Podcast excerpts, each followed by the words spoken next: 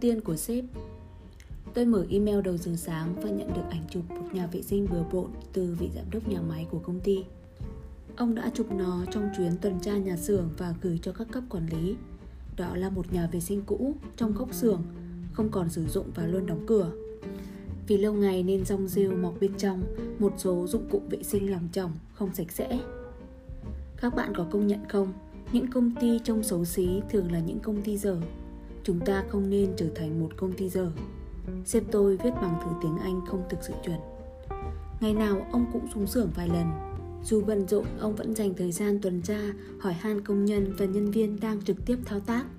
Nhà xưởng rộng gần 20.000 m2 với hơn 1.000 công nhân, nhưng ông đi hết, không bao giờ quên ghé vào các góc khuất ít người để ý như phòng điện, khu bảo trì, nhà xe, bãi rác và các buồng vệ sinh. Ông là giám đốc quản lý nhà máy cũ nhất trong các nhà máy của chúng tôi, được xây dựng từ năm 95. Sau gần ấy năm sử dụng, nhiều hạng mục xuống cấp, cũ kỹ. Dù vậy, ông luôn gửi đi thông điệp rất rõ ràng: cũ nhưng phải luôn sạch sẽ, gọn gàng, ngăn nắp, đặc biệt là phải thuận tiện và đảm bảo an toàn cho nhân viên sử dụng. Sếp cao hơn ông, vị phó chủ tịch tập đoàn mẹ ở nước ngoài sang thăm công ty mỗi năm đôi lần. Lần nào cũng vậy, đặt vali ở phòng làm việc, chào hỏi mọi người qua loa. Ông lập tức đi thẳng xuống khu nhà vệ sinh, nhà bếp. Rồi ông đến khu vực phòng nghỉ của nhân viên, ra nhà xe, bãi rác, bước qua những con đường nội bộ trong khuôn viên, quan sát rồi mới vào làm việc. Nội dung đầu tiên trong buổi họp, ông đề cập đến tình trạng những nơi vừa khảo sát.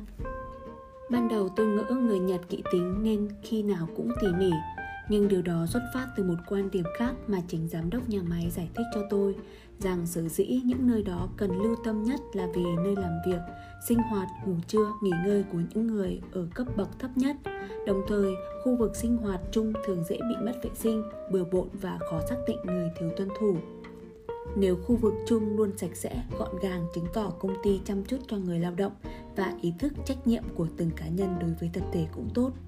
Người sử dụng nếu nhìn thấy một nhà vệ sinh sạch sẽ cũng ý thức hơn khi dùng, xa hơn là thái độ của mỗi người với cộng đồng, xã hội. Làm được như vậy, chúng ta sẽ là một tập thể mạnh và đáng tin cậy. Sạch sẽ, gọn gàng và thuận tiện, phù hợp nhất cho những người sử dụng trở thành một nguyên tắc và văn hóa của công ty tôi, dù hoạt động trong lĩnh vực cơ khí với máy móc, dầu mỡ và số lượng công nhân viên trên 3.000 người, nhưng các tiện ích, thiết bị luôn trong trạng thái gọn gàng, tiện nghi một cách thực sự để phục vụ nhân viên và đề cao vai trò của người sử dụng chứ không phải là sạch sẽ một cách hình thức.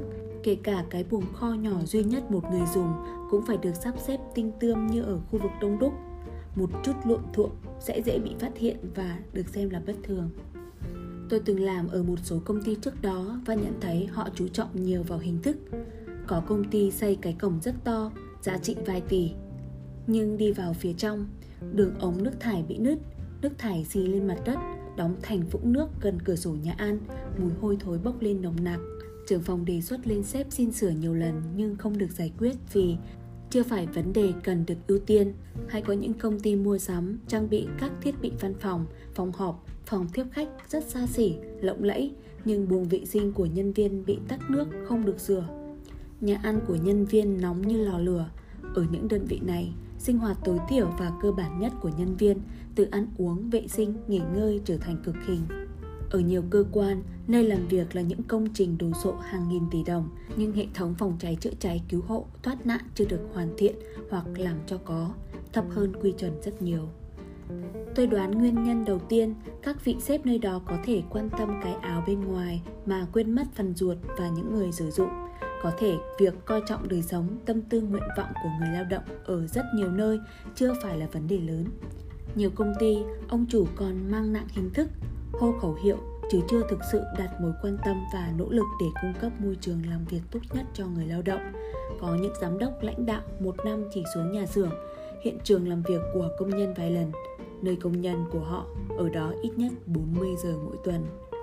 Tôi từng nghe nhiều công ty quảng cáo rằng họ được chọn là nơi làm việc tốt nhất, nhưng nhân viên công ty cho biết họ không đủ chỗ để xe và nghỉ trưa. Phụ nữ mới sinh phải vào nhà vệ sinh để vắt sữa. Không phải nơi làm việc tốt nào cũng có chỗ nghỉ ngơi cho nhân viên. Nhiều khảo sát cho thấy môi trường làm việc và phúc lợi nhân viên được lao động quan tâm nhất hơn cả thu nhập. Một khảo sát trên 3.000 người lao động tại các thành phố lớn của Việt Nam năm 2019 cho biết, tỷ lệ cao nhất các ứng viên cho biết họ chọn nơi làm việc đầu tiên là nhìn vào văn hóa của người quản lý và của công ty. Thứ hai là ở môi trường làm việc công bằng, tôn trọng và có cơ hội phát triển nghề nghiệp. Khi đó mới tới mức lương hấp dẫn và tiền thưởng. Điều kiện làm việc và phúc lợi cho nhân viên được điều chỉnh bởi các quy định của luật lao động và các quy chế khác. Một mặt, cơ quan chức năng có thể giám sát môi trường làm việc của các công ty và có chế tài thích đáng để đảm bảo quyền lợi cho người lao động. Ở mặt khác, nếu những người đứng đầu chỉ muốn tiện nghi một cách hình thức cũng không khó gì. Khi thấy một khu vệ sinh chưa gọn gàng, chúng ta vẫn thường đổ lỗi cho những người sử dụng rằng ai đó thiếu ý thức. Có thể ý thức người này cần cải thiện, nhưng nếu người quản lý ở đó thực sự tôn trọng lợi ích và phẩm giá của những người từ thấp bé nhất, vị sếp ấy luôn có giải pháp để chăm sóc các công trình phụ như các công trình chính. Theo Đặng Quỳnh Giang, Góc Nhìn, VN Express.